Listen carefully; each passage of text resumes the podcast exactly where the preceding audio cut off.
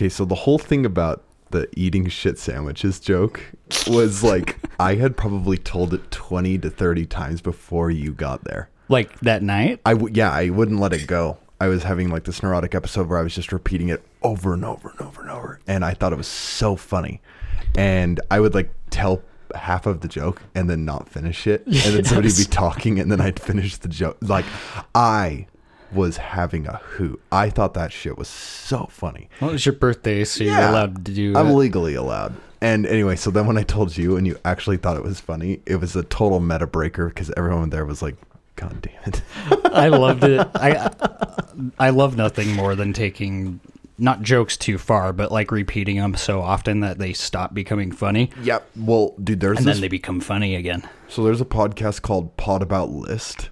And it's like these three comics from New York that are just like talking in this format like we are about nothing, like just making jokes, like, but they're meta. So it's like they're making it seem like they're legitimately having a podcast about information, but they're just like saying words. Oh, geez. It's so funny. But like there's times I'll be listening to it and I will be like, this is a little much for me. Yeah. It's kind of like the Eric Andre of podcasts. Yeah. Like you can only handle so much of it before you're like, okay, this is like too much. This hurts. Yeah. Do you want to tell the joke to the audience?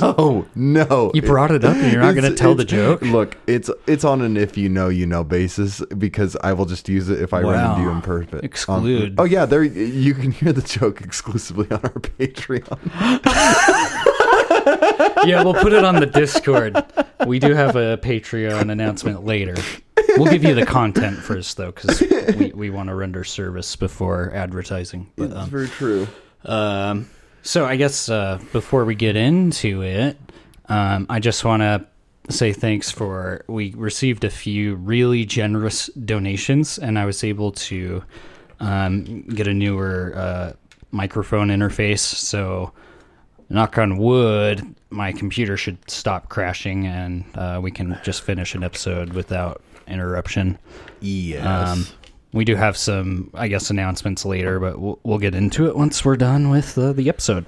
So we had an episode request, and it's something I'd been thinking about discussing. It's really important to like my everyday life, and so I just wanted to go right into it. The question was asked, what I think me. It was asking me personally, but we have such different streams crossed in this that I'm excited to have this discourse about breath work and what that means, what that entails, the efficacy, viability of that. Is it legit or not? And I just want to start by saying most of this conversation is not metaphysical to me. This is like if you want an instant result for your well-being and also clinically proven results, this is the first place that I invite people to like experience.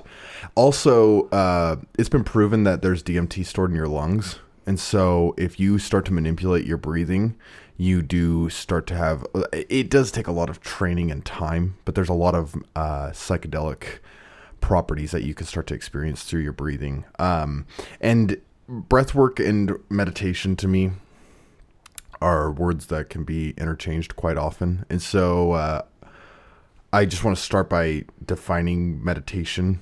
And that's kind of like trying to catch smoke.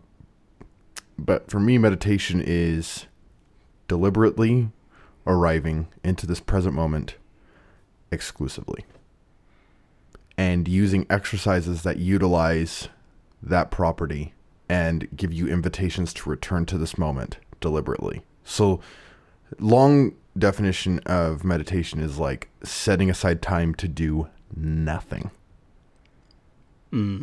I love that. Setting aside time to do nothing. Yeah, it's like literally because one of the things I used to do, because I'm a hyperfixation person. I have a generalized anxiety disorder, quote unquote, and I have ADHD. Like these are very obvious pieces of my personality. So I will script a whole day theatrically. I'll be like from 8 o'clock to 8:45. I will be showered and grooming and getting ready for the day. I have to do it every day. And then the thing. Inside of that, though, I used to put from 6 o'clock p.m. to 8 o'clock p.m. doing nothing. and I would like put a smiley face and think I was all cute. And then that would just become a vacuum where I would just watch like the same three episodes of The Simpsons every 2 days. You know what I mean? Yeah. And like, there's nothing wrong with that. Sure. But the problem is like, I thought I was doing nothing, but I was very much doing something. So then one day I was like in a very bad mood and I was like, maybe I should meditate and really do nothing. And I couldn't do it. And I was like, well, why can't I just do this? If I want to do this for 2 hours, why can't I do it? And I realized that meditation is not a reflex. Right. Meditation. I also have had spent a lot of time thinking about meditation as a return to the state of where we came from and how this body can only handle so much of that at one time and you have to work up to it. Right. So like you look at that monk that self-immolated in the 60s protesting the American occupation of Vietnam, just like went out to the middle of the street, lit himself on fire, died, and he meditated through it, right? Part of the reason that picture is so profound is because that monk is experiencing everything sensation-wise, but also nothing. Right. And that's like, I can't wrap my head around that entirely yet. I'm still chewing on some things that I heard today just about like certain drugs in general, because, and this all gets tied back together for me, but I grew up in a house where there was like tiers of acceptable drugs. Like none of them were okay, but the ones that were like acceptable, right? Like and you could get away with less punishment or blowback, right? Right. There's like a social, a little weed, okay. But yeah, if you tell someone like straight up, if you tell someone like I did some coke this last weekend, socially that's a party drug, right? But if you tell someone, yeah, I shut up on meth last weekend, yeah, then it's like, whoa. It's like, whoa, are you okay? Or it's like, yeah, I shut up on heroin. Like, whoa, are you good? You know? But like, I think drugs are drugs, very much so. Hamilton Morris, the guy who does Pharmacopoeia, that National Geographic show. Have you watched that? Hamilton's Pharmacopoeia. Yeah. Yeah, I've seen a few episodes. Yeah. It's really good. Highly recommended. Yes, me too. Every once in a while, I think he does stuff in a really dumb way. But I think overall, it's a very informative show. Sometimes you can get really bad analysis paralysis because he's like flirting with God, but he won't admit that they're there. Yeah. So like he does that 5-MeO-DMT and he's like, yeah, so I think all that's happening is I'm getting to the source code. And I'm like, yeah, dude. Like, and this is not me ragging on Hamilton Morris. I just think sometimes you can approach things with the scientific brain. And I always think about the analogy. And I don't mean to like come out guns a-blazing against science, because that's not my intention. I literally just got the Moderna vaccine. Like, yep. I am very, very pro-science. But before I'm pro-science, I am pro-scrutiny, which I think that's baked into the cake. But there's this old story of a scientist putting a frog into a pot of water and saying, "Jump, frog, jump." And then the frog won't jump, and he keeps turning up the heat, saying, "Jump, frog, jump, jump, frog, jump, jump, frog, jump," until he's got it boiling, and the frog dies. And then he says, "Conclusion: frog is deaf." Right. And it like that's the thing. It's like the correlation doesn't equal causation. Well, and like, yes, and one of the things that I understand that there's so many things that happen within like the scientific method that prevent that kind of thing, but when you get into the convergence of philosophy, metaphysics, spirituality, drugs, psychedelic drugs, and science, you have to accept that they're all part of pointing in the same direction from different places. And truth. And I think what we're experiencing right now, because even in these last 2 months, I felt a big nexus. Like there's a convergence into this next phase of wherever we're going. Before I used to be really pessimistic about this, but now I think what's going to happen sooner rather than later is science and spirituality are about to hit ahead. I think they will. I think it's really close. Well, because I think we're really close. Conspiratorially, I think it's proven behind the scenes, and they haven't released the information. They're trying to find a way to conventionally explain it. Yeah, as far as like slowly releasing it to the public or whatever, panpsychism. Well, and the state wants to co-opt it. Like the state, the empire wants to market it as like an American thing, you know, like. I don't mean to come out guns ablazing on this. I'm saying this like, if I ran that business, if I was the CEO of the United States, which is not Joe Biden, I'm talking like whoever's behind the scenes, someone in pulling the strings, I would want to market this thing in a way. Yeah, I'd want to market this thing in a way where it's like, we need to get this into every home. Every home needs to be experiencing this, and we need it commodified, and we need it sterile, and we need it consistent. Yeah, and they need to control the narrative on it. Tell you the truth, but like the minimum amount of truth to keep as much of like the power of the idea into their own hands as they can. Yeah.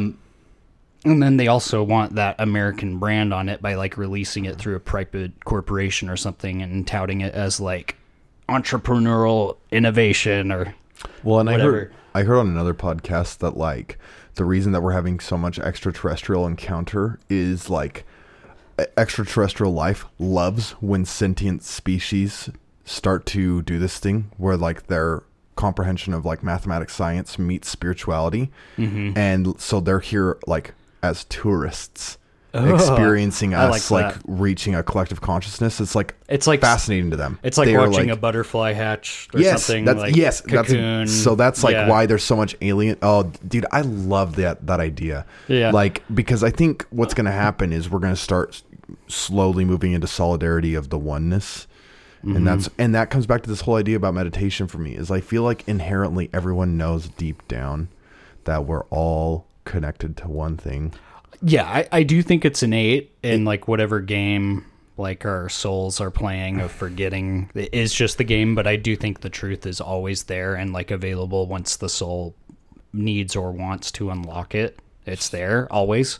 So one of the things coming back to this idea about breath work and meditation is like why meditation's such a staple in my diet is I go to this place that doesn't like, it feels like a bridge between where I came from and where I am. And it breaks like the barrier of time. And it just invites me to, I would say be in the present moment, but also to like experience all of my emotions as like things that aren't connected to me.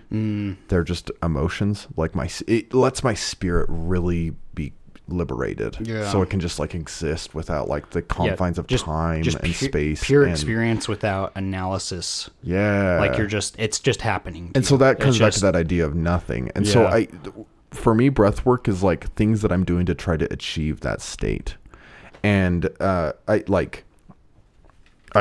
wrote some notes here, and I'm not really a notes guy, but I wanted to make sure I was like being really deliberate with explaining this. And so I put down like why I meditate is to have no agenda, to achieve nothing, which I've like burned the popcorn on the topic there. But I meet a lot of people who will say like, how do I meditate, or how long do I meditate? And the answer is yes.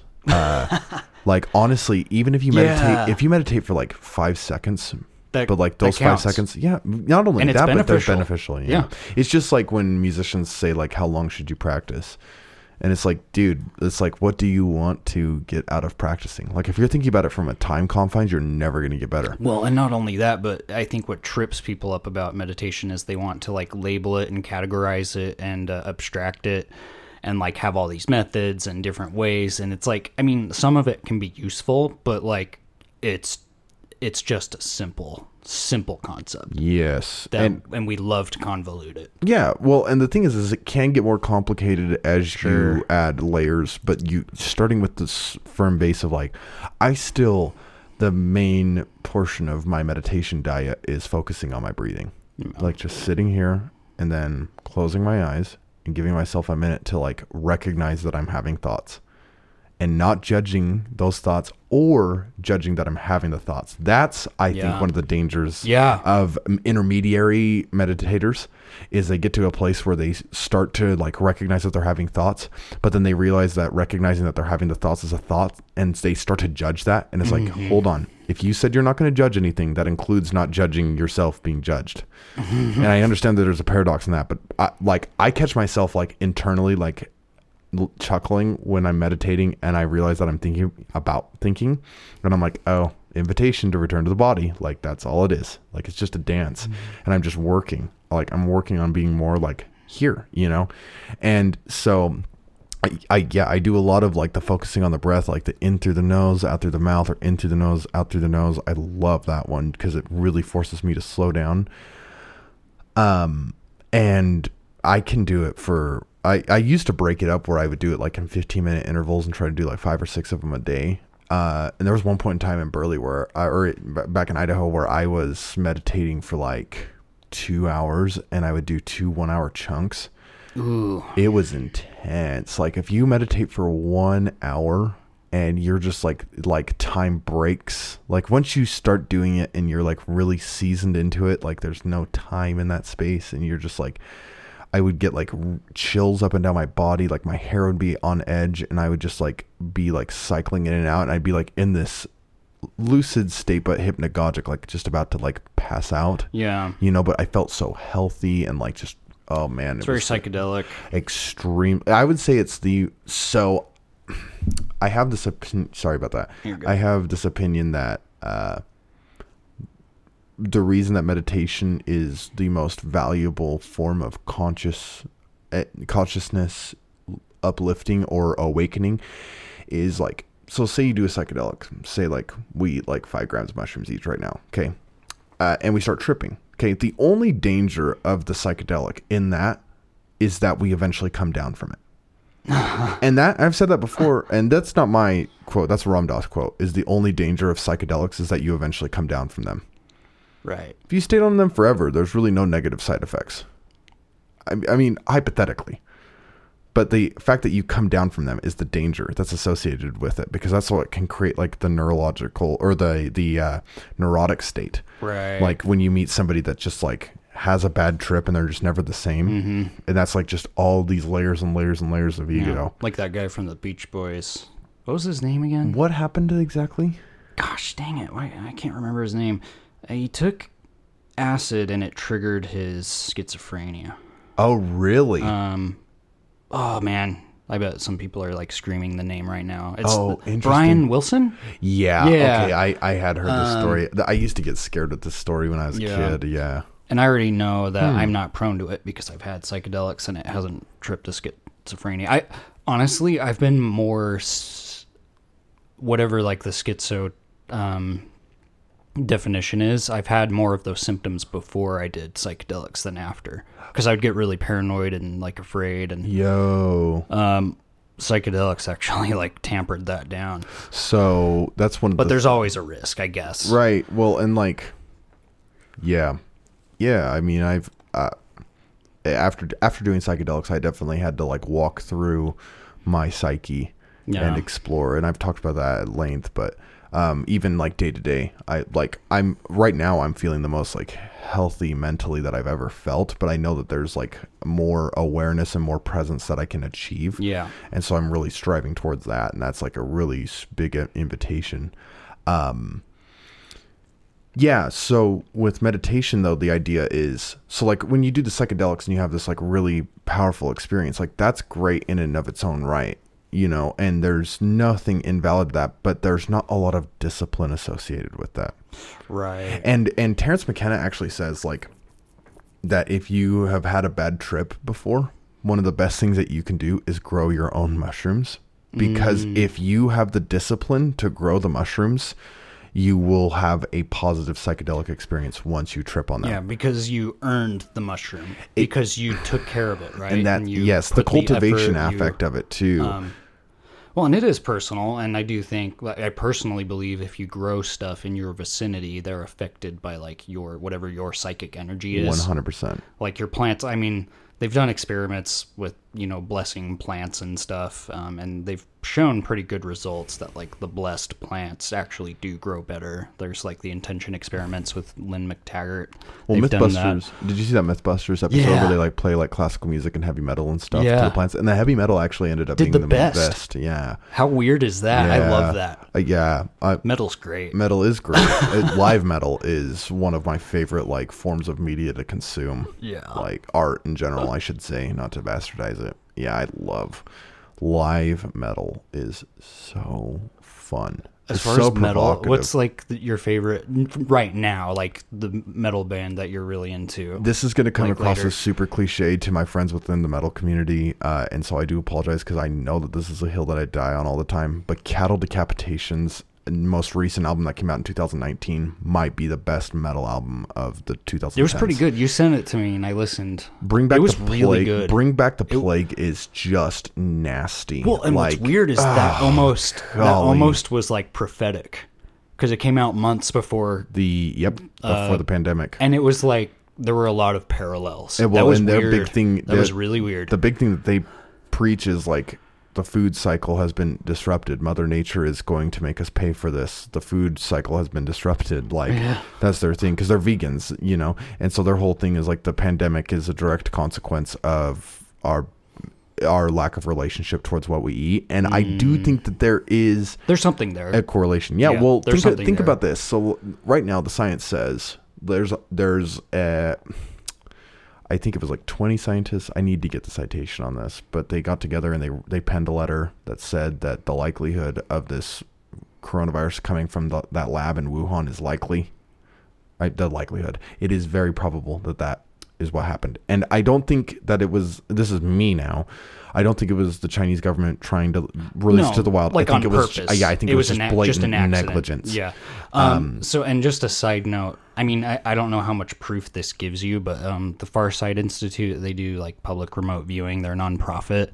One of their tasks for their viewers was to view the origin of the coronavirus, and pretty much all of them had basically a lab accident vision, I guess. So, I mean, you take that for what you will. There's good evidence for remote viewing, but like I understand that it would, unless you've looked into it and you've read the evidence and you've seen the proof, it's a hard thing to accept, but that's just another nugget. Well, and if you're looking at it, so let's say that's not even the case. Well, if we entertain that isn't what happened, what I was getting at was the initial argument was that it was part of the food chain, the wet markets in China, right? Right. And so let's say that that's the case. I think that at this point, the analogy that I'm getting at, it could be either. And it's showcasing that like our cyclical nature of what we're doing right now as a species on this planet isn't sustainable. And so whatever it is that we're doing has to drastically change, or we can choose to not change it. And the earth is going to force us to change it. Yeah. Right. So like, I've been thinking about this a lot. Like Mother Nature is me and I am Mother Nature, right? Like, at least at some level, there's an eighth dimension there that I'm connected to it. And so I'm like, I can perceive everything that's happening and I can like just sulk and feel bad about what's going on in the world. Or I can change myself as deliberately as possible, and therein the world around me is going to change. And I just keep thinking about that. That's the only way. I think that's the only solution. People don't understand, because when they look at statistics, the individual is basically snuffed out. And literally the only change you can affect is in your immediate locale. Well, like that's it, honestly. Have you heard the class? There's like a movie critique that Disney Pixar movie, A Bug's Life, is like one of the most tangible, simple ways to get into communist Marxist-Leninist theory. And it's like, it's a pretty black and white example of this. Right. And so it's like the ants make the food or pick the food, and then the grasshoppers eat the food, but then there's a disruption in the food chain, right? Mm-hmm. That giant leaf that has all the shit on it gets dumped into the river. Yeah. So the grasshoppers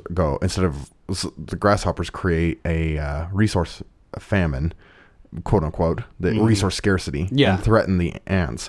And then the ants petition the aid of these seven heroes. So it's actually also a play on the very famous Akira Kurosawa movie, Seven Samurai, which is what the Magnificent Seven is based off of. So Bug's Life is technically a Western, right? But it's like, oh God, that's so weird to think, because they get like that troop of bugs, and then they get together, and then they, like, spoiler alert, they defeat the grasshoppers. And it's hilarious because it's like the locusts are causing a resource famine, and the ants think that they're obsolete so that they won't do anything. And the point, that's kind of like a really interesting analogy to what I'm getting at, because I think, and this comes back to Jung too, is like, you can only affect what you can affect, and that is everything. Yeah, that is everything. Mm-hmm. So it's like, if you want, oh man, it's like I needed to hear that for myself. This is very selfish, but like that's so valuable because it's like there's that Rumi quote that's like, I was young and naive and I wanted to change the world, but I became old and wise and decided to change myself. Mm-hmm. It's the same thing. And that's like my personal purpose for even doing this podcast is like, I think it's selfish of me to learn all this shit for myself, like for my own, because honestly, I'm into it for my own just endless morbid curiosity. But I know that people can benefit from hearing it. So I know like probably the best way that I can do that right now is to make the podcast and make it audible and listenable for someone else who can then mull over the ideas and hopefully improve upon them and improve their own life. Yeah. Mm. I'm with you. I'm reading that book right now, What the Buddha Taught, and I was telling you about that just a little bit. And the Buddha actually said something really interesting. He said that the most self-serving thing that you can do is encourage somebody to reach enlightenment. I thought that was really interesting. That is interesting.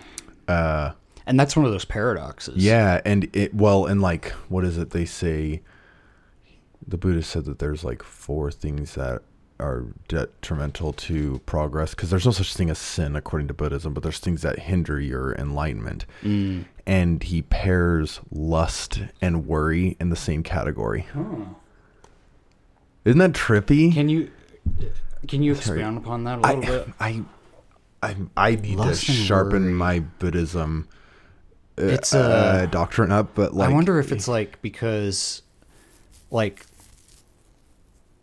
Well, I don't know, because lust is like... Lust creates expectation. And it's also wanting something that you can't have or would be like difficult to obtain or that you can't have right now anyway. Perhaps. I think lust is putting into the foresight things that are a hindrance to what it is you're deliberately seeking for in progress.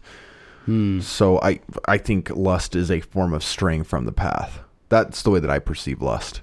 Okay. It's like your intentions and your thoughts are not lining up, so your perception of reality is wavering. I think that's happened to me for sure. I think worry is the same thing. Like I mean, not all the time, but I have had delusions in my life where I'm so sure that something has happened, and I worry myself into a fit. Yeah. And I have a lot of work-related trauma. I've like received like really bad news at work a lot, and so like I will just be at work, and then all of a sudden I will like. Yep. My body will start to initiate a panic attack. Like, yeah. Am I going to hear something? Yep. Or like, I feel bad, so something must be bad. And like a lot of the time, that's not the case. Yeah. And most of the time, I would say sometimes you do sort of get a precognition, but I mean, more often than not, it's just plain repeated trauma pattern, worry, blah, blah, blah. And it comes back to this whole idea of no expectations. So it's like, if you're going to say the occultic mantra of no gods, no masters, you're also saying like no expectations. Yeah, that's what I think. Yeah, and like total responsibility for your own state of being. Yeah, one thing. So this has helped me a lot, is I started telling myself, like if I get news that disappoints me, it's like, you know, I'm yet again in another band that like wants to break up, or like, you know, I get ghosted, or like, you know, I'm not getting something that was promised to me. It's sort of a mantra I've been telling myself, but I'm saying I can't allow my happiness to depend on other people. Yes. And it's hard. Like that's not an easy thing. It's much easier said than done. But even repeating that a few times just helps me be like, okay, you know what? I can't let this disappointment, you know, ruin my whole day. Cause now like if I'm in a worried state or depressed or upset, well, I can't do the things I can control, like all my chores and getting my environment in a place that feels better to me. And, you know, just because that one thing upset me. So now like I can't act in other ways that I am able to act. So yeah, I've also contemplated this quite a bit. If you accept Neville Goddard's idea of I am being God, then you technically speaking can't say, I'm saying this is something I've been like really chewing on, is you can't say like I am happy or I am sad, because God is neither. God just is. Yeah. So if you're accepting like even the contemplation that I am creates the paradox of God,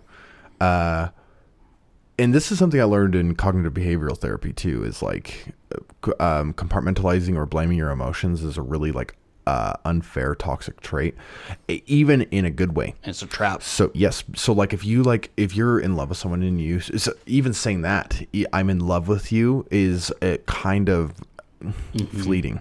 Well, and it also puts the condition of your feeling love onto them. Right. So it's now their responsibility. So like if your relationship goes bunk and you go into a funk for however long, it's their fault. Yeah. To you. But like the reality of it is like, this is something I've been really thinking about, is like when I'm in love with someone, realizing that it has nothing to do with them. No. It has everything to do with me. And I know that that sounds narcissistic, but like your lover doesn't get inside of your head and like do brain surgery and induce dopamine into your receptors, right? Like you do that to yourself. Yeah. So it's like when you like, they've never done anything to your brain that's altered its chemistry. You've done that. Like that's your body. And it's your expectations and your projections. Cause like for a long time, it's like I had my happiness like based on my partner's happiness.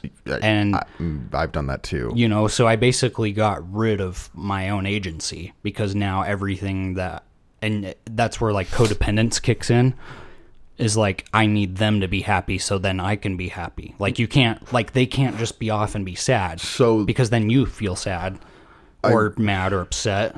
I read this book that was written by this lady for women that have bruised relationships with their mothers. It's called Codependent No More.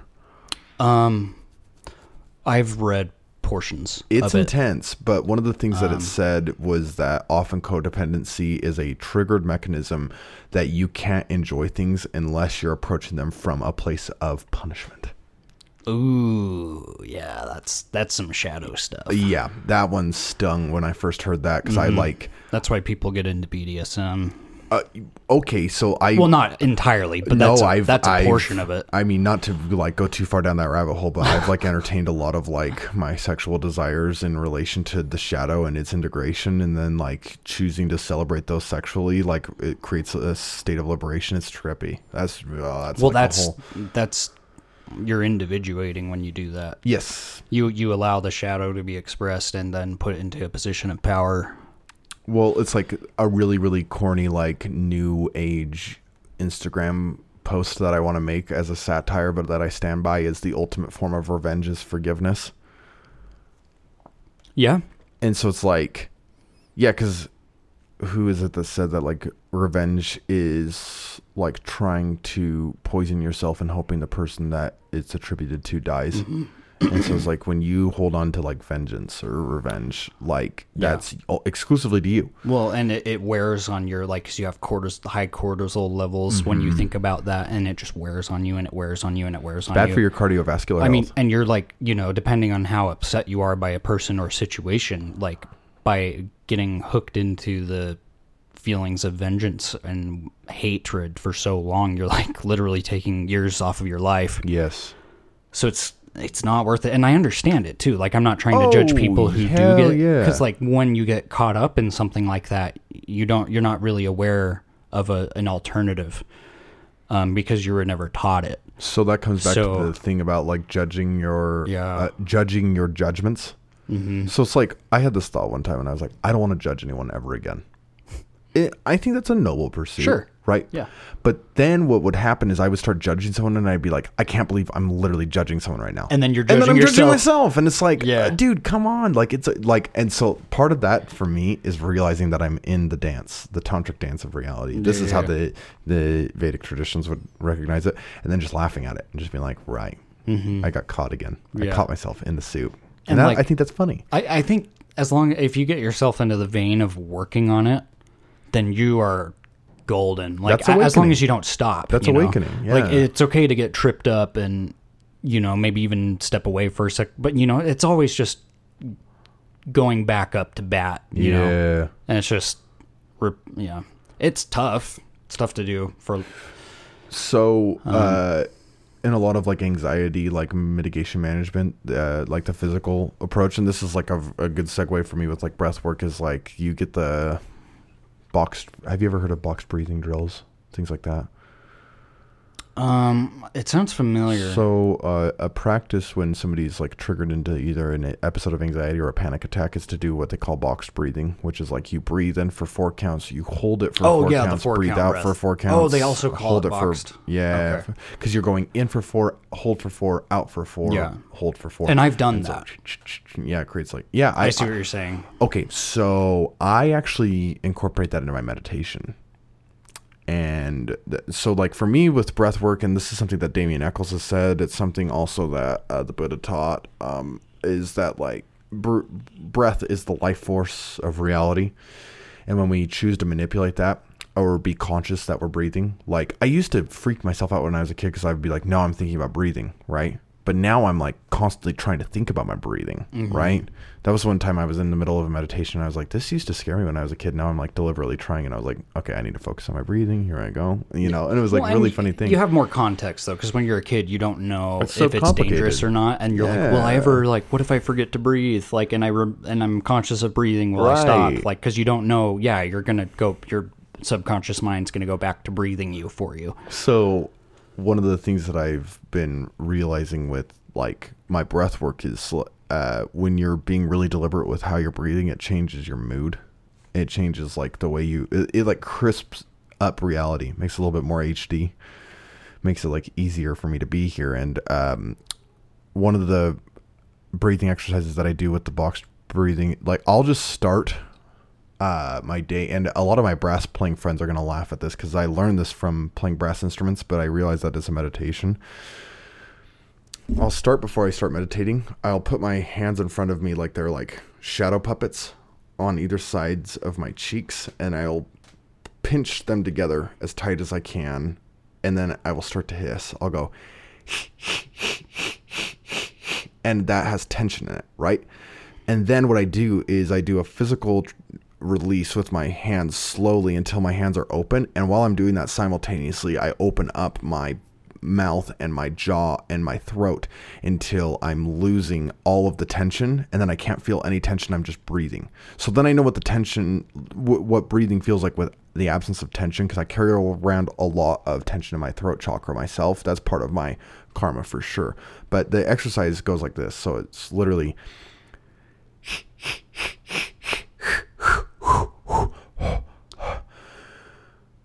ooh, I love that. It reminds me of there's a body scan technique where you tense all of your muscles. Yes. And I think they actually, Donald Michael Kraig talked about this method in Modern Magic. Yes. As a way, it's sort of like a crutch shortcut to relaxing, and he says to work on all the other methods as well, but if you're like in a pinch and you need to relax, it's to tense your entire body, all the muscles that you can think of, hold it, I don't remember how long for, probably like at least 10 seconds, and then just release, and your body's instantly relaxed because you have context for what feels tense and what feels relaxed. So it's consciously a lot easier to relax when you do that. Kind of a weird allegory, or analogy rather. In the big band setting, like in jazz music, the most important, I heard this from a very famous jazz musician one time in person. He said the most important parts of a big band are the drummer and the lead trumpet player, and they have to agree. Everything else is gravy on the biscuit. That's what he said. And any of my friends that play jazz music, they know how true this is. Like if you're like a music educator, you're trying to teach jazz music or anything like that in the big band setting, it's literally the lead trumpet player and the drummer. Everything else falls into place if those two are locked in, right? Yeah. So I'm in this masterclass one time with this like killing big band, and the drummer he was killing drummer. I mean, this guy was an animal, but the guy that was giving the masterclass was, I would say, probably the best drummer I've ever met in my life in person. This guy's on another level. Just his music and creativity and his artistry in rhythm is just insane. And we're playing this tune. He cuts us off and he looks at the drummer, and he's a drummer talking to this drummer, and he says, I want you to scream as loud as you can. We're going to play this section right here. I want you to scream through the whole thing. At the top of your lungs, I want you to scream while you play. Okay. And so we start, he counts us off, we get ready to play, and we're playing this part, and the drummer just starts screaming, and he's like dropping the beat, he's missing shit, right? But he's screaming through the whole thing, just like, I mean, bellowing. Okay. Then after that, the guy that's giving the master class just looks at him and he's smiling and he goes, I'm not going to say a word. Let's try this again. And he counts us off. And I have chills thinking about this. The energy that was there immediately after was like, you could feel like we were just fucking animals, because we're in like the shout section of this big band tune. Like, anybody that's not familiar, like the shout section of a big band formulaic tune is like, it's been building up to this moment, and then it gets really loud. The lead trumpet's screaming, the drums are loud, everything's like complementing that. If you want an example of what kind of song I'm talking about, there's a song by the Count Basie Orchestra called Blues in Hoss Flat. It's probably top 5 favorite songs of all time for me. And the shout section just gets to this really cool part that's just super noisy, and we couldn't get there until the drummer had like recognized that they were carrying around all this tension, and vicariously they were giving all of that tension to us. Right. And so that was a really interesting lesson that had very little to do with music. Yeah. It had very little to do with music for me, mostly because the guy that was teaching this lesson didn't have to say anything about what we just all experienced. Because we just all felt it. It was a metaphysical lesson. Because you knew that it worked, and you saw the result from it. Yeah. And that's interesting, because that sounds like he basically banished his tension. That's exactly what he did. That was a form of banishment. 100%. Now that, so that hissing method that I just demonstrated with like the hands and things like that. I want to try that. I do that before I meditate every single time. And then when I start doing my breath work, like if I start to feel my throat chakra like tensing up again, I will invite myself to go do that again. And the reason I even bring that up is just like, for me with breath work, one of the things that's really important is flow, and also manipulation of the flow. So that boxed breathing that we were just talking about, I will do that because I think one of the best things you can do is stop your breathing and deliberately, and know that you are. So like if you're doing the boxed breathing and you do it for like 5 minutes, it gets hot. There's labor to it. Well, it's just, especially your head starts to play games. You start to think that it's going to kill you, because you're deliberately cutting off the valve that keeps you going, the oxygen valve. And so your brain starts sending messages going, hey dude, something's up. What are we doing? And you have to like actively work through. It's like exercise, when your brain's going like, hey, you've been running for a minute. Are you okay? Cause we're really kicked into overdrive, Yeah. Same idea. And I feel like that's like the point where your brain is like, are you gonna stop, or are you gonna continue? And if you choose to continue, that's when it starts to release the endorphins, because it realizes, oh, we're gonna keep going. Well, so we need some endorphins to continue the experience. No, you're good. You're good. I'm just really wanting to sustain what you're saying, because I think in Buddhism they call it the monkey brain. Like the monkey brain's always talking, chirp, chirp, chirp, chirp, chirp in the back of your brain, right? And then your spirit chooses to look at the monkey brain and just laugh with it. And one of the most like profound psychedelic realizations I had that really allowed me to like get back into exercising and riding my bike and all sorts of like labored activities was, I was on acid one time and I was like, I'm going to die. And then I just remember looking around the room and being like, I can't die because I am already dead. And just like realizing like that I was so dead was awesome, because it made everything in this life just so finite and simple. Mm-hmm. I was like, if I assume that I've already died, I'm just like right here. Yeah. It takes away. Cause like one of my things lately is I spent in my early 20s, I had, severe mental illness stuff, and it put sort of a delay on my life and my achievements. So for a long time, I've been like in this modality where I'm like, I have to catch up. I have to make it up for lost time. And when you get into that mindset of I'm already dead, like you don't feel that rush to like always, you're always behind and always behind the curve. Like there is no curve. Like So I saw a monk one time. There's a lot of monks out to Jerome. I don't know if you know about this. Oh, I didn't know that. Yeah, there's a sanctuary. My dad spent some time there. That's awesome. Naturally. Anyway, I saw one of those monks in Twin Falls one time, crossing the street by himself. He was crossing a birthday party. That makes me very happy. This monk was crossing the street. Okay, and there was these two birds that had perched on the light, and they flew over to the light and perched as he was crossing the street. And this monk stops in the middle of the intersection, walking, and just starts looking at them and is smiling. And I remember thinking, what the fuck? Like, you're in the middle of the street, dude. And the older I get, the more I realize, like, how much that monk got it. Mm-hmm. Because I was walking home from work today and it was, like, raining out. And I was, like, just looking at these cars all stopped at an intersection. And I had to, like, literally just stop and, like, sit there because I was like, this is pretty cool. Yeah. I like cool couldn't go anywhere. I was just like so happy to be right here. I was like, I can't leave. I need to be right here, and I need to like stop and like when they say stop and smell the roses, like that literally means like yes, like stop and do that thing, you know, like stop and do that. There's thing. There's value in it. Yeah, stop and listen to the guy playing the guitar on the street. Yeah. The like, body needs it. The mind needs it. The soul needs it too. Yeah, I mean, you've got so it. You can't be on a personality 100% of the time. You can't do it. No. And the paradox is the more you give yourself the break to do the nothing, the better when you are in type A mode that you operate 10 times more efficiently. We were talking about jam bands before we went live, and like one of the, if you're ever like at a jam session, this is just advice.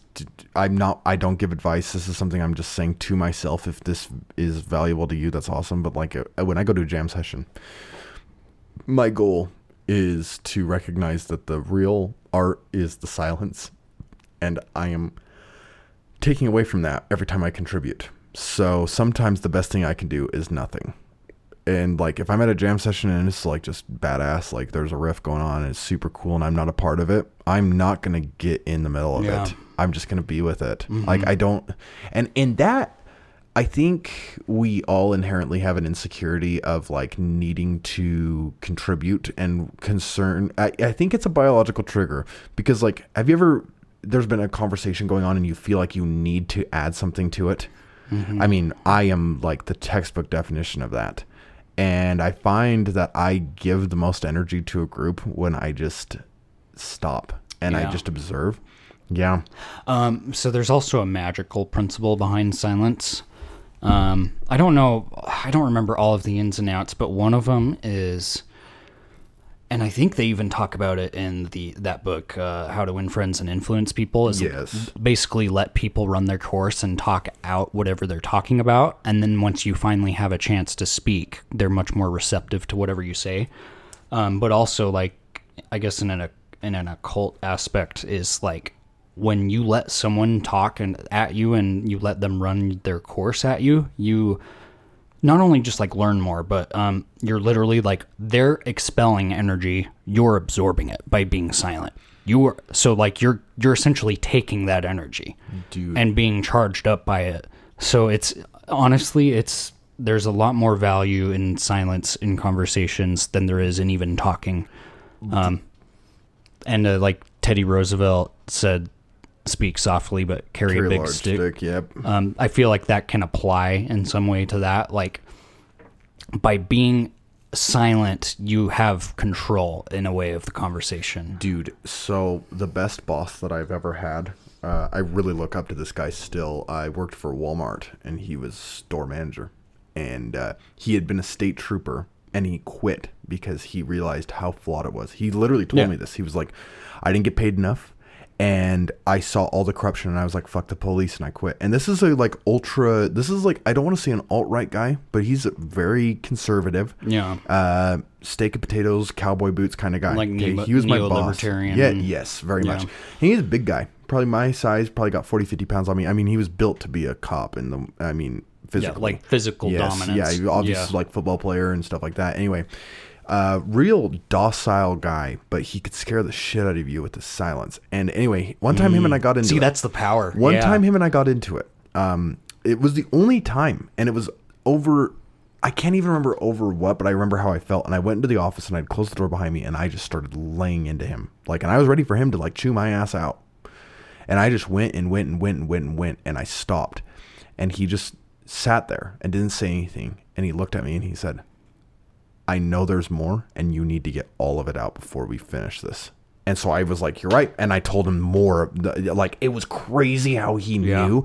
Dude, and here's the wild part is he let me get through all that shit, and then he said his piece and I realized I was wrong, and it was Well, it's devastating. Insane. Because he had all the control, and not only dude, that. The way that he maneuvered that conversation was professional. Like, because I was like, I made a huge mistake. He's like, you did. He's like, but this is like a really important piece to your development. That's what he said to me. He was like, great. This is an opportunity for growth. Yeah. Because he was like dude, oh, he was single-handedly the reason that I was like living as well as I was right then, because he believed in me. And he even said that when I left, he was like, you're going to go do great things because you love to stick your hand in hornets' nests.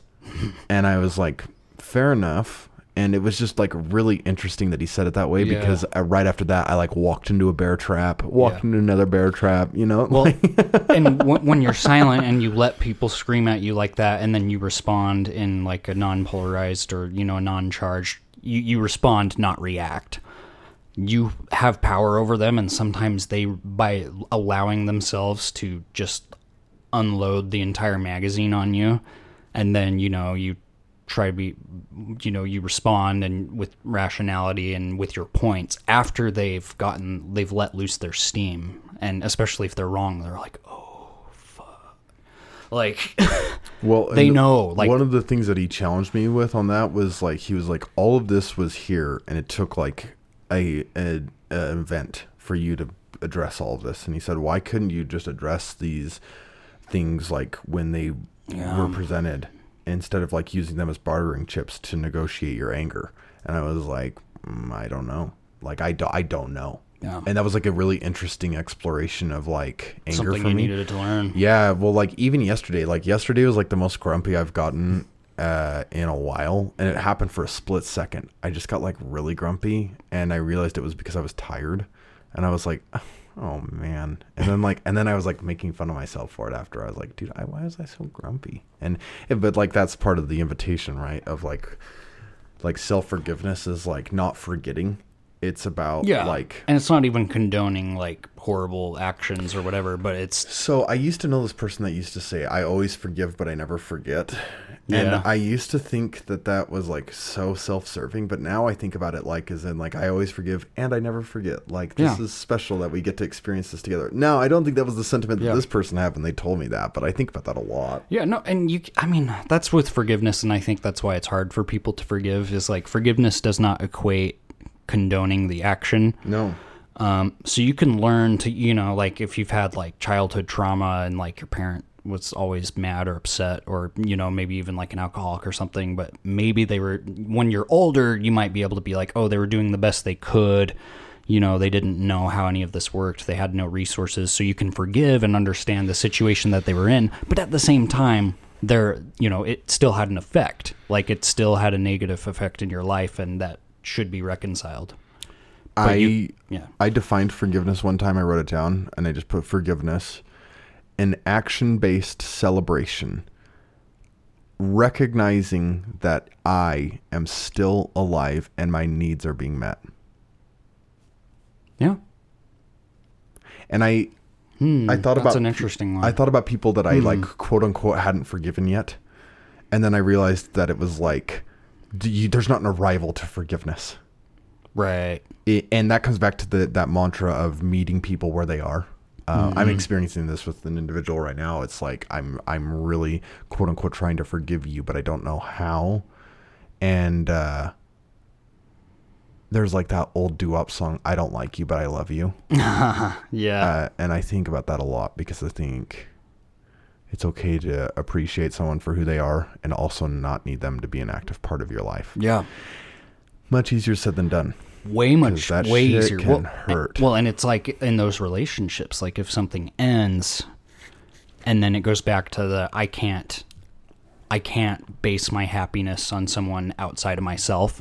So it's like, you know, you can love the time that you had and like let the relationship go. And it's hard. I mean, much easier said than done for sure. 1,000 times. But I think it ties into that. Yeah. Yeah. Going back to the box breathing thing, one of the this is an advanced technique in my opinion. I know some occultists introduced this technique like really early on.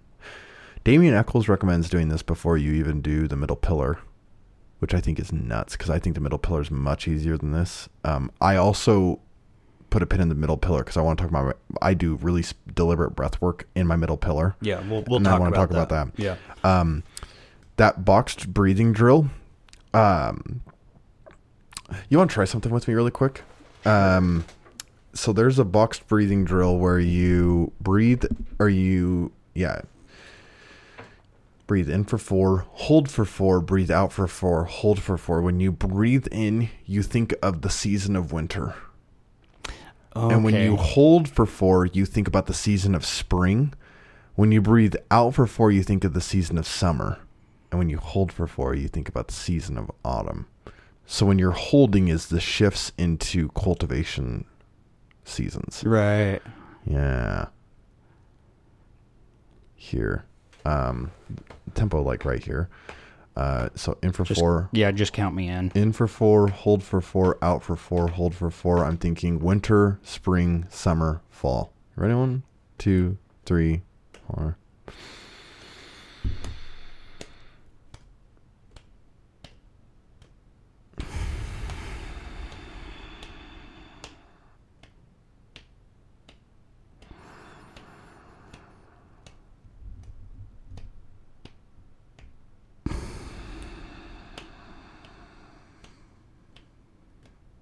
Yeah, so even just doing that's so good. Yeah. Even just like 30 seconds of it, I immediately relaxed. Now, I had that demonstrated to me one time as a time dilation exercise. So if you're with somebody who's like, or you're trying to explain the concept of time isn't real to like somebody that's really anchored into Earth. And I just want to preface that by saying we need those people and you're not invalid at all. And the Buddha even talked about these people. He said there's the people of the earth and the people of the air. So the people of the air are trying to return to where they came from and they can't participate in the earth enough. And the people of the earth love it here and don't want to go back to where they came from. Right. And it's like you. So when I'm speaking to somebody that's like very earth driven, derivative about the breaking of time and they like just don't even want to like contemplate that. That exercise is a really quick way to get into the idea of time dilation. Because when you think about the seasons, when you think about all the seasons that are occurring in the cycle, you realize that the cycle is arbitrary. Yeah. And it's, what's weird too is, and I've never done that with thinking about the actual seasons, but I feel like I gained some understanding about the seasons that I can't explain in words. Have you thought about how, but like... it was... that even just that few seconds was like a little psychedelic. Yeah, the Gregorian... Okay, so the Gregorian calendar, if you look at it as in like winter being the start of the year, winter is the infantile state. And if you even look at this from an agricultural perspective, it gets trippy. Because like winter is the state where you're like gestating and you're like... coming to, and spring is where the flowers begin to bloom and summer is where you've blossomed. So summer is your prime, right? That's the reason like hot girl summer or like that's like my vibe or like the summer of love. Like there's so many connotations with the concept of summer and like everyone's together and it's hot out and everybody's doing and it's doing like this. The manifestation is here and we're enjoying it. And fall is death. Yeah. So you, if you look like at like the concept fall, of if like you look fall, at the concept of Halloween, it's like you have like this celebration of death. Yeah. And then you slowly decompose and then there's the renewal. And then reincarnation, and so I think about that when I'm doing that box drill with the seasons. I'm gonna have to do that you more. Like think about it as a cycle. Oh. And it's like the Buddha said like what a privilege it is to die. And I think about that. There's actually a poem that I want to read. I took a screenshot of it. It's from a Buddhist monk in Japan in the 13th or in the 14th century.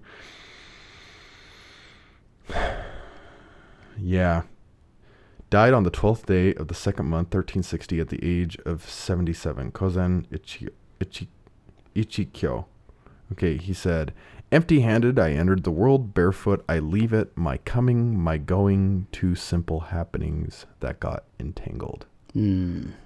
Yeah. Well, and like the Buddhists believe that when you die on this physical plane, you go to this state and it's like a crystal ball. You know how like when you look at a crystal ball, like you see all of the little mirrors, but then like, I'm talking the one, like the disco ball. Yeah. Yeah. And then like once light hits it, the light refracts into every direction. Mm-hmm. Okay, so the Buddhists believe that, like, when you die, you see reality as that. Like, every experience you've ever had, you're experiencing simultaneously. Yeah. And then it spits out, and then you literally see your parents having sex. And then you start again. It's like the... that's a weird concept for me, but like... That reminds me... It just made me think. I don't really have a point with this. If I can get one word on that. The first time that I understood... Because that's like deep Buddhist doctrine, quote unquote. The first time I heard that, all I could think was like, this satisfies like this Oedipician principle, this everything that Freud said like about the like maternal like tether. Dude, when I first heard that, I was like... Holy shit. Like we're trying to return to source code. Like the story of Oedipus has more to do with like trying to return to source code than it does anything about damnation. Right. Anyway, pardon me. No, I was just it just reminded me, if you've ever played Assassin's Creed, like, so you go in the Animus and you can like basically live any of your ancestors' lives because it's stored in your DNA.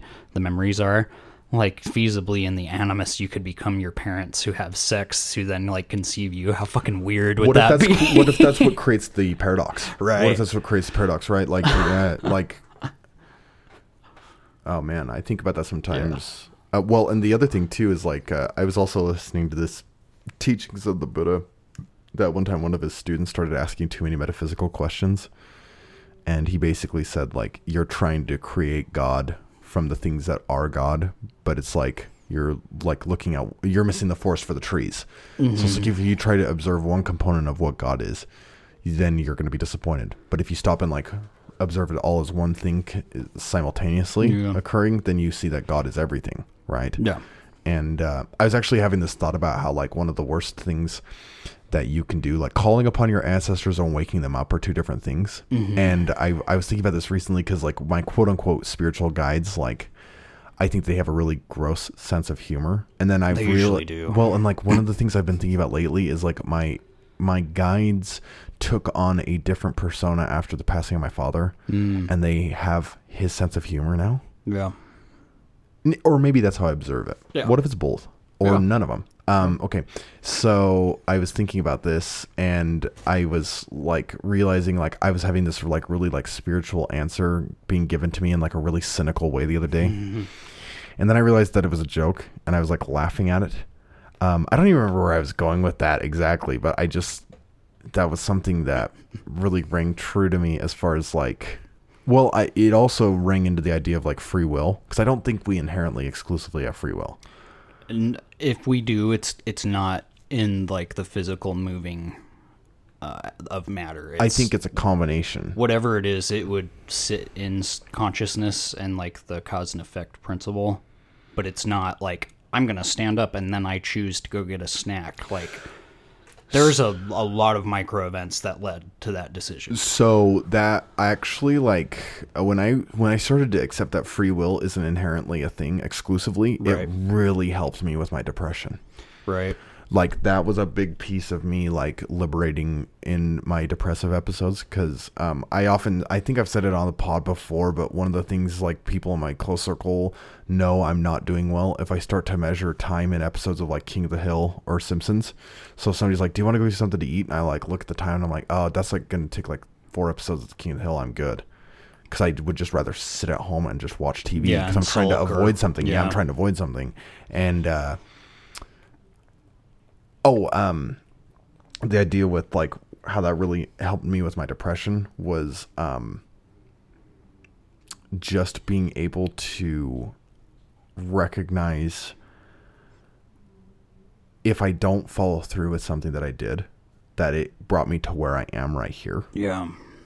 And that it's okay. Mm-hmm. Like I'm still alive. Yeah. And again, it comes back to like the I'm still alive, all of my needs that are being met. Well, and it's not necessarily that you would be like, I wish I could relive that. It's more like you appreciate the experience, but you're like, I'm glad it's over. Yes. Like, because it did lead me to now, and now I know, you know, I have much greater, more understanding than I ever have in my life. So, like, I can appreciate all of those hardships that brought me there, but, like, I don't want to do that again. Well, and we're habit-driven creatures. Yeah. So it's like, if you have one good habit, and you lean into that, and that's, like, your part of your personality, it will affect all of the other things in your life. Oh, it's been scientifically proven, but, like, I mean, in my own life, I've experienced that so also deeply. Read The Miracle Habit by Mitch Horowitz. Yo, totally. I mean, it's like a really like jet fueled version of the 7 Habits of Highly Effective People, which I used to love that book and I still do. I just think it's really like nearsighted. Sure. Very nearsighted. Middle Pillar Ritual. One of the things that I've realized recently is like using your magical voice. My magical voice, like when I'm like doing LBRPs, lesser banishing rituals of the pentagram or middle pillar rituals, or if I'm even doing any kind of mantras. So like another mantra that I do is that one, it's the Buddhist Nam-myo Renge Kyo. And I try to get to the most guttural part of my voice and I try to make it resonate through my whole body. So I think of my spirit as like a giant, like mucusy thing, and I'm trying to loosen the whole thing up. I know that sounds gross, but like, no, I see what you're saying. Cause it's like crystallized, and by vibrating, you loosen up. So I used to like look in a mirror and just practice. I would go like, and I would like get myself to that place where it was like a vocal fry and the lowest part of my register. I'd just be like, as low as you can go while being able to project. Yeah. So then I would literally get my Nam-myo Renge Kyo to like a place where I wanted it to rattle in my chest. Yeah. So I would like, and I'd find like where that resonant point was. And then once it was there, I would literally chant these chants rather in this voice of like, Nam-myo Renge-yo, Nam-myo Renge-yo, Nam-myo Renge-yo, Nam-myo. And so it's like loosening everything up inside of me. And if I'm like sitting somewhere or if I'm using like tuning forks or anything like that, I can really start to like feel things inside of me, you know? And that comes back. I just wanted to make sure that I drove the point home on this with like breath work and things like this is like, especially if you're exploring the middle pillar ritual, like I can't express enough, like in between. So when I do the middle pillar, from each piece portion of the solar body that I move through, I do a box breathing exercise 4 times. And I think about the seasons. So like if I start on the solar plexus, like the first portion of the middle pillar, I do all 4 of those, and then I do 4 box breathing drills, and then I move on to the next portion. Then I do 4 box breathing drills, and it really intensifies my middle pillar. But because I really view my middle pillar as a mantra meditation or chant even. And that's like just so valuable for me. And that's how I view lesser banishing ritual of the pentagram. I'm like, what if the decoration of the ritual is sort of a placeholder, but really the effect comes from the fact that it's basically a mantra meditation. Yes. Well, and that's where I think that they all... And like a Zen path. They're all connected. Yeah. Because it's like, I mean, when you get into like really complicated Vedic mantras, like there's this one, I can't even sing the Hindi to it because I don't know the language well enough, but the mantra was like literally... Yum yum ba da ba da ba yum ba da ba da yum ba, and I'm like doing it with like 40 people, and it was like super intense, and like even doing it that one time, it was super psychedelic. Like my body, I literally felt like I was flipped 180 degrees, sitting outside of my body, and I could feel everyone else's spirits. Like we were in like a giant soup, and we were touching each other spiritually. Like it's so hard for me to explain. Like you just have to go do it, but I feel that same way when I do Lesser Banishing Ritual of the Pentagram. And I think it ties into, so there's like concepts of sound healing and like how originally the cathedrals were built with like excellent amplifying acoustics. So when you sing together or you chant or you have like the guttural Buddhist like tones, like where everyone's just umming and it's nonstop. It's because the vibration itself is healing to biological matter. Yes. And I think that plays into it. That's the one thing that still draws me to organized spiritual gatherings, like spiritual retreats, meditation retreats, chanting retreats, that's what draws me to them still, is because there's something that happens when you join together like-minded to like sing praises to God or sing praises to yourself, same thing, or like even just get together to chant or even just to get together to communicate. But if you all channel it to one focal point, like it's why, like, I mean, in Mormonism, like one of the quickest ways to like see a congregation cry is if like a powerful musical number is done by the choir, right? Mm-hmm. It's not a coincidence. I think it has very little to do with Mormonism. No. I think it has more to do with all singing simultaneously, trying to like elicit this spiritual experience. And that also ties into like this idea of like, if you ever go to like a Catholic mass, there's a recreation of the Last Supper. And the priest like holds like the wafer above their head and they sing on this monotone. Have you experienced this before? No, I've never been to Catholic mass. I grew up with this. I'd like to go to one. I would be very down to go. Yeah. It's a very like very interesting experience. But the priest holds the wafer above their head and they say like, on the night he was betrayed, ba bum bum bum ba dum, and then the whole entire church goes, Amen, and then he goes, and then the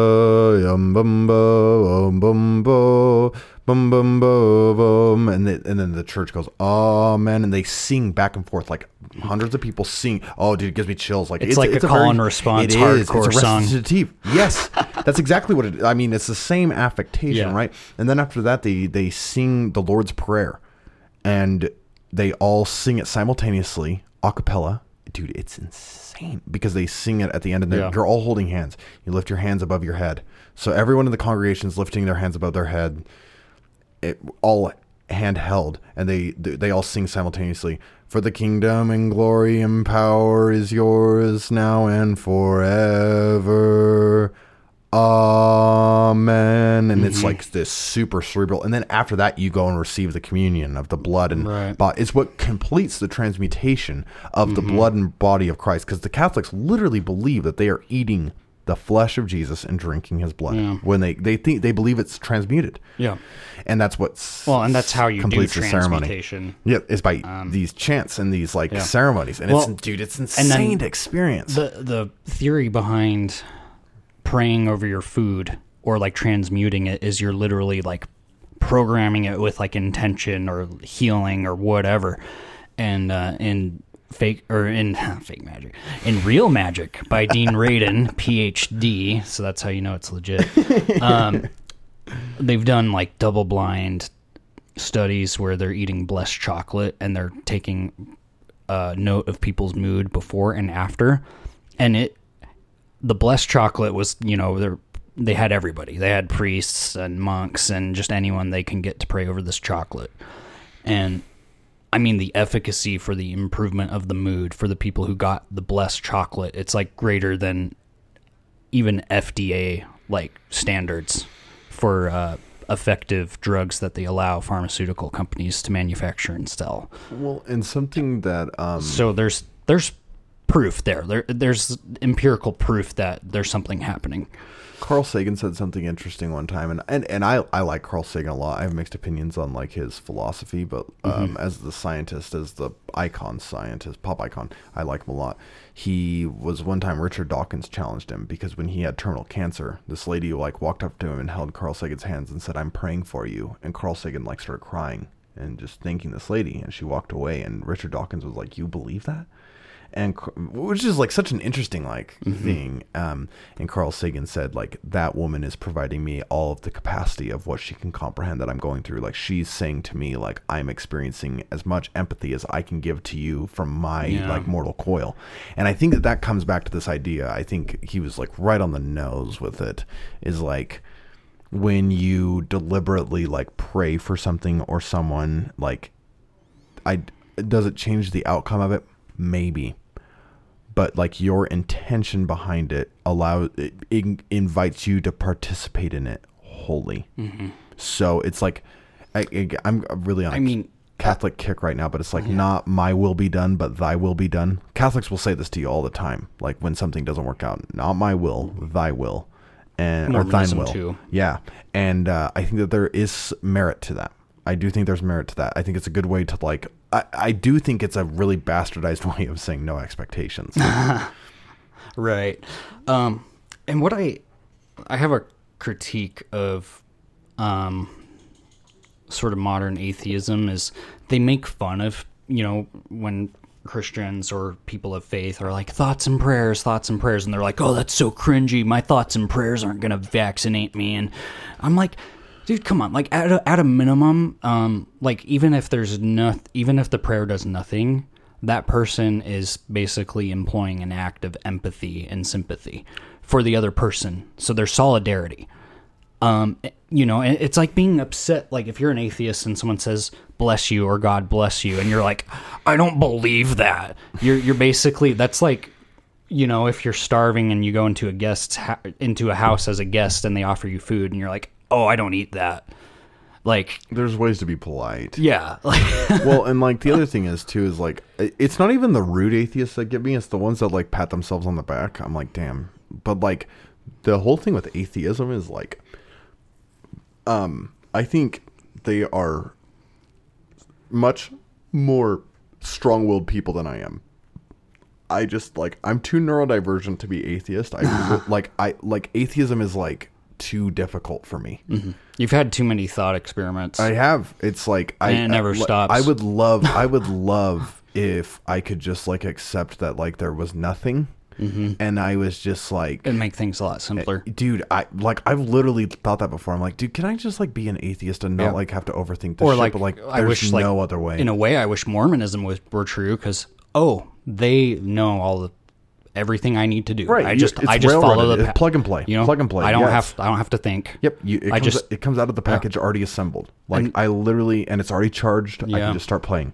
That's what I think about when I think of Mormonism. Yeah. But the thing is, this is not as quite as, it's more linear, not open world. Yep. That's the dangers of Mormonism is like, if reality is like an open video game, which I think to some degrees it is. I mean, they call it samsara in Buddhism. I mean, that's basically what they're saying in Buddhism is that the world as you know it is a gigantic video game. Yeah. And that's samsara. And like the parameters to how you participate in it are your karma, and the good things that occur in it are your dharma. Like those are receipts or gifts that you're being received because you're putting out goodness. Yeah. Oh man. Anyway, I like that.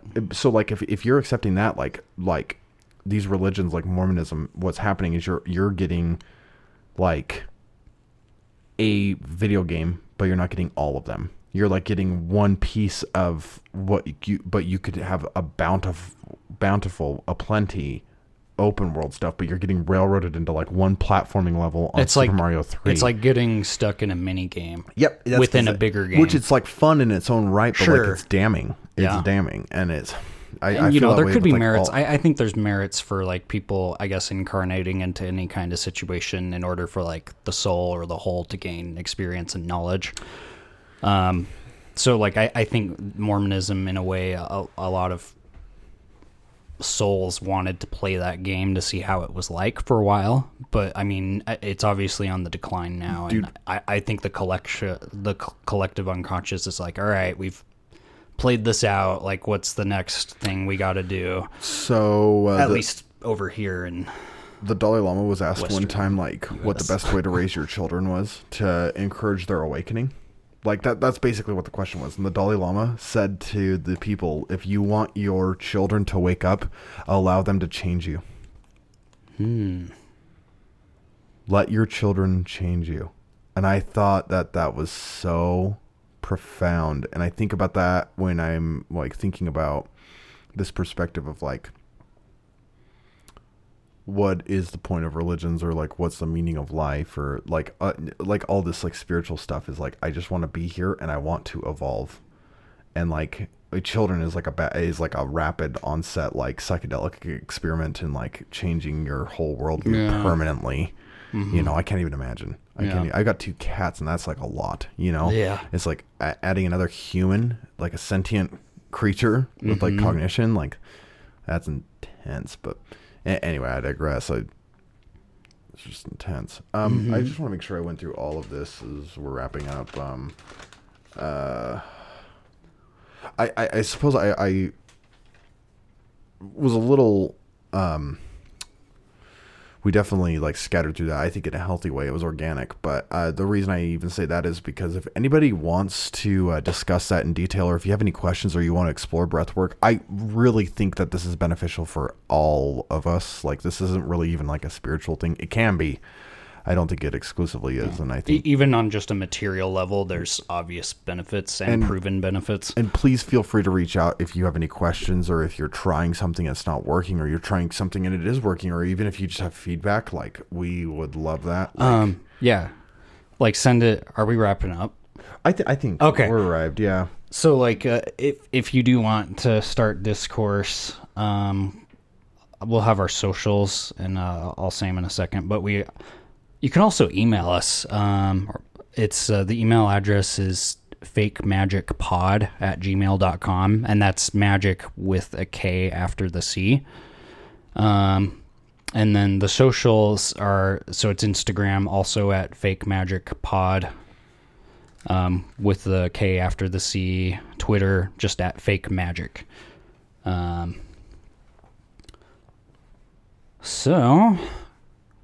Okay, I guess that's that. So if you find this useful and you find yourself in a place where you can give a little bit, we have a link for donation. It's at linktree.com/fakemagic. So that's linktr.ee/fakemagic. And that's a CK at the end. And then I guess we can also announce that we're starting Patreon. The link, it's just patreon.com/fakemagic with the CK at the end. So we're sort of playing with some tiers right now. I don't know if it'll be the final tier, but so like we have like the $1 tier, which, you know, if you like listening and you feel like you can give a tiny bit. And then there's a $3 tier, and that one has like Discord benefits. I have a Discord set up, and then anyone who listens to this can get onto that Discord and talk amongst yourselves, and we'll be on there as well. There's a $5 tier, where after it has a time delay reward. So if you're a Patreon for 2 months at $5, we'll send you a pin. We're still mulling over some design ideas, but we want to do a pin. Custom fake magic pin, $10 tier. After 2 months, there'll be like what I'm thinking of, and tell us if this is a shitty idea, but like an official fake magic, like an official fake magician card. So like you're a certified fake magician, sort of like a membership card. And then we do have there's also a $20, and also like the rewards are like recurring. So if you do like the $10, you can get the pin and the card. The $20, you'll get everything previous. Plus, what we want to do is a like monthly video Q&A or video hangout. Like, we'll do a private channel on Discord, and anyone at that level can join in, and we can, you know, do a live either question and answer or just hangout discussion. You know, maybe we can bring some people on to do like a video chat. And then there are also other ideas with the Patreon, like, so there's this sort of a video, I guess, course that I'm writing. It's going to be called Jailbreaking Capitalism with Chaos Magic, and I have a few episodes written. I haven't recorded them yet. And then Matt's also working on the Magical Tarot. I'm very close. That's awesome. I'm very close. That's a lot of songs. Yeah. But you're really good at that, though. Thank you. I appreciate that. I've been, like, mulling it over. You're like an animal. I realize. Sorry. I digress. That'll be for another day. No, you're good. So, like, what the money is mainly going towards is, like, I guess, equipment to get that stuff out of here. Like, before we would ever, like, consider taking money from it, like for personal use, it's going directly into more equipment. Like with, I bought that new interface. Like now we need some microphones. We might need to get an acoustic guitar. I thought you had one. I have a guitar. That is very me. I have an electric guitar. Yeah. But I don't know if that would, I mean, it could fit the vibe. Yeah. Depending on the song. But like, honestly, it's going, and then also, you know, if we can get just a little bit of like a decent change coming our way, it'll help us be able to free up some time to write, you know, more in-depth episodes, get some more sources, go, you know, do some really deep dives onto stuff, you know, especially if we need to buy some books and, you know, make notes in them and all that. So, and yeah, if you feel like contributing, go ahead. But like no pressure, because like we're just doing this mostly for us and for anyone who it might benefit. So yeah, hope y'all have a hot girl spring coming up. It's coming. It's definitely almost here. So all right, we'll see ya. Bye now.